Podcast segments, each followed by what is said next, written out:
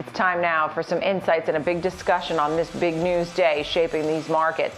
And we welcome in Shana Sissel, Chief Market Strategist at Strategic Wealth Partners. Thank you so much for being with us. Uh, we all woke up this morning. Maybe you saw it last night, but it, it was certainly. Um, it took me aback. I didn't expect a big sell off this morning. Your thoughts on this action?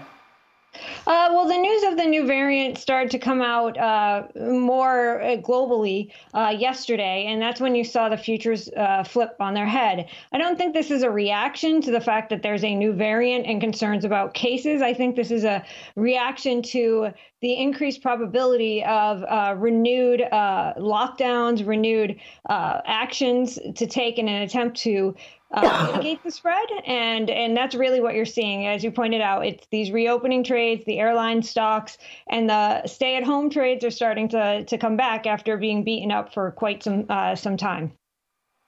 It's pretty amazing as you see the sell off. I mean, oil, for example, is down 11% and down below $70 the barrel. I mean, we have not seen that in some time. To your point, maybe more lockdowns, maybe less demand, maybe less travel. And that really could affect everything, right? End to end. Absolutely. It, it, does affect everything. If you remember when the lockdowns first started in March of 2020, the it, it was in quick order that we saw some really strange activity in the uh, gas and oil futures markets.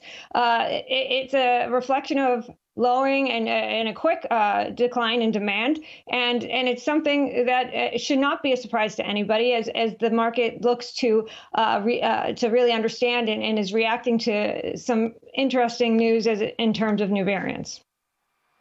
And then at the same time, you have the consumer out there shopping today, Black Friday. No, no idea that the market's selling off right now. Um, in fact, Macy's said they saw a lot of folks coming in this morning more than they expected. You had some names that you liked, many of which were actually dealt with retail. Tell me about some of the names or opportunities. And are today is a day like today a buying opportunity too? You had some names that you liked.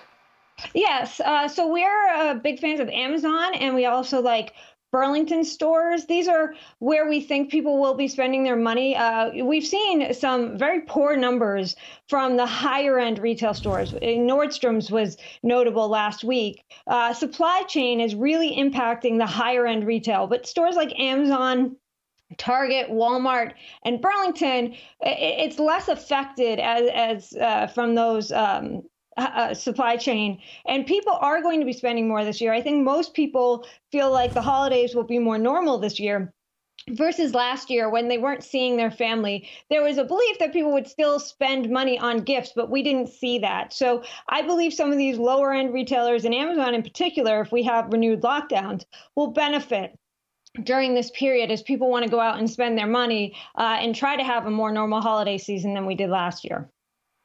Mm-hmm. Where does the Uber pick fit in here? So that actually is part of the renewed lockdowns.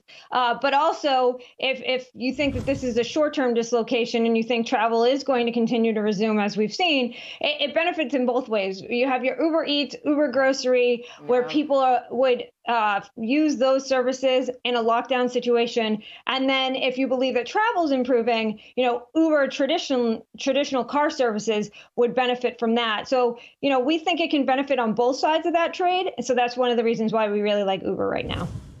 Yeah, makes sense. When during COVID, when people order in Uber Eats, and then if you get out there, you will need a ride. Tell me about NVIDIA. This is another one that you think is a winner.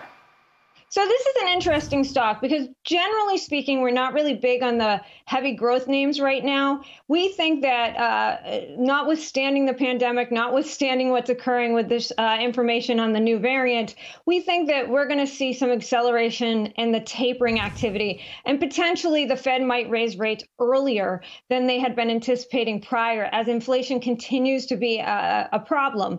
If if that is the case, growth stocks won't do as well as they have in the past. Growth stocks do benefit when rates are lower, just the time value of money aspect. So Nvidia kind of falls into that uh, that category of growth stocks, but we think the larger story for Nvidia in terms of AI, in terms of cloud, in terms of gaming, all benefit the stock. And while the stock is a little expensive, and a pullback uh, and a sell-off, we would be buyers of the stock, getting in at a more attractive price tag, and now might be the day to do that for sure. Mm-hmm. Shana Sissel, thank you very much. A good look here at the markets on a day where there's extreme volatility and no one knows exactly what's to come next week. Thank you, Shana Sissel, Strategic Wealth Partners. Thanks for being here.